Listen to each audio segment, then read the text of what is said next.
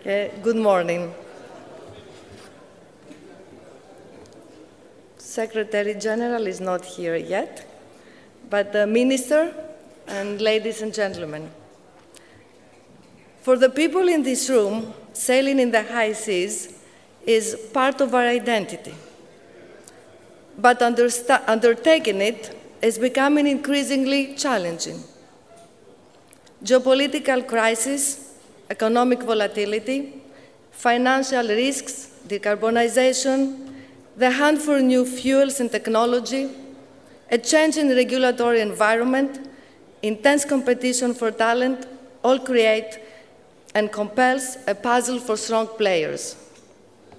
Players who are experienced, foresighted, disciplined, patient, and persistent, who can see the bigger picture, think strategically, and work well as a team.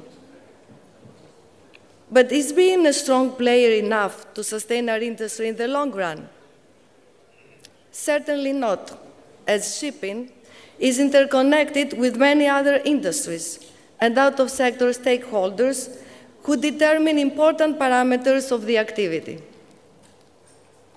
Fuel producers and suppliers, marine engine manufacturers, shipyards, charterers, financial institutions, ports, legislators, all must go hand in hand with us. The viability of international shipping and therefore the flow of international trade depend on effective and productive collaboration of, all of us for the adoption of pragmatic solutions.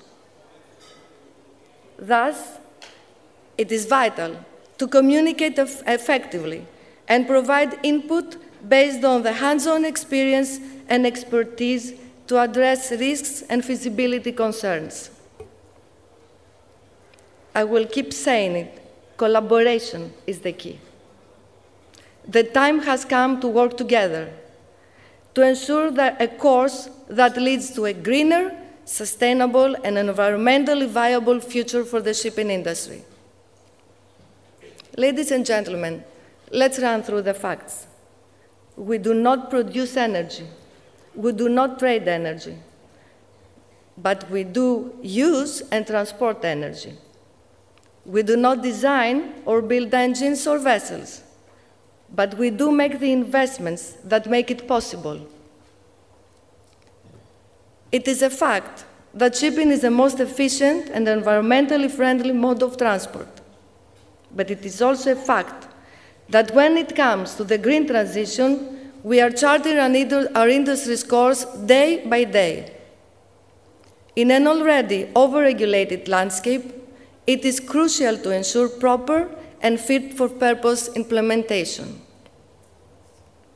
Our practical know how and specific proposals can be invaluable in assisting regulators. Our sector requires a global and balanced regulatory framework. This is why we strongly embrace the International Maritime Organization's greenhouse gas strategy. Yet, it is important to note that the IMO only regulates ships. It cannot directly regulate the other stakeholders whose contribution to decarbonization is fundamental.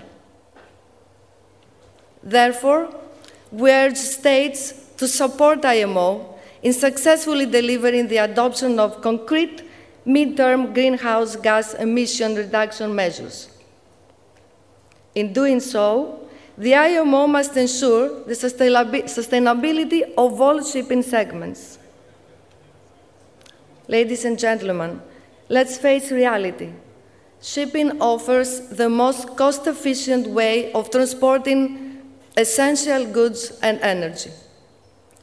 Shipping is indispensable for the maintenance of living standards of people worldwide, as it assists in keeping the cost of living down. Thus, shipping is vital to protect global economy and welfare, to keep transport costs low, to keep necessary supplies easily accessible for all the citizens of the world, while at the same time the safety of our crews, our people, and our vessels is non negotiable. After all, it is people who are our industry's focus, our compass for a sustainable future. Our journey is a collective endeavor. Let us all sail these high seas of change as a united fleet.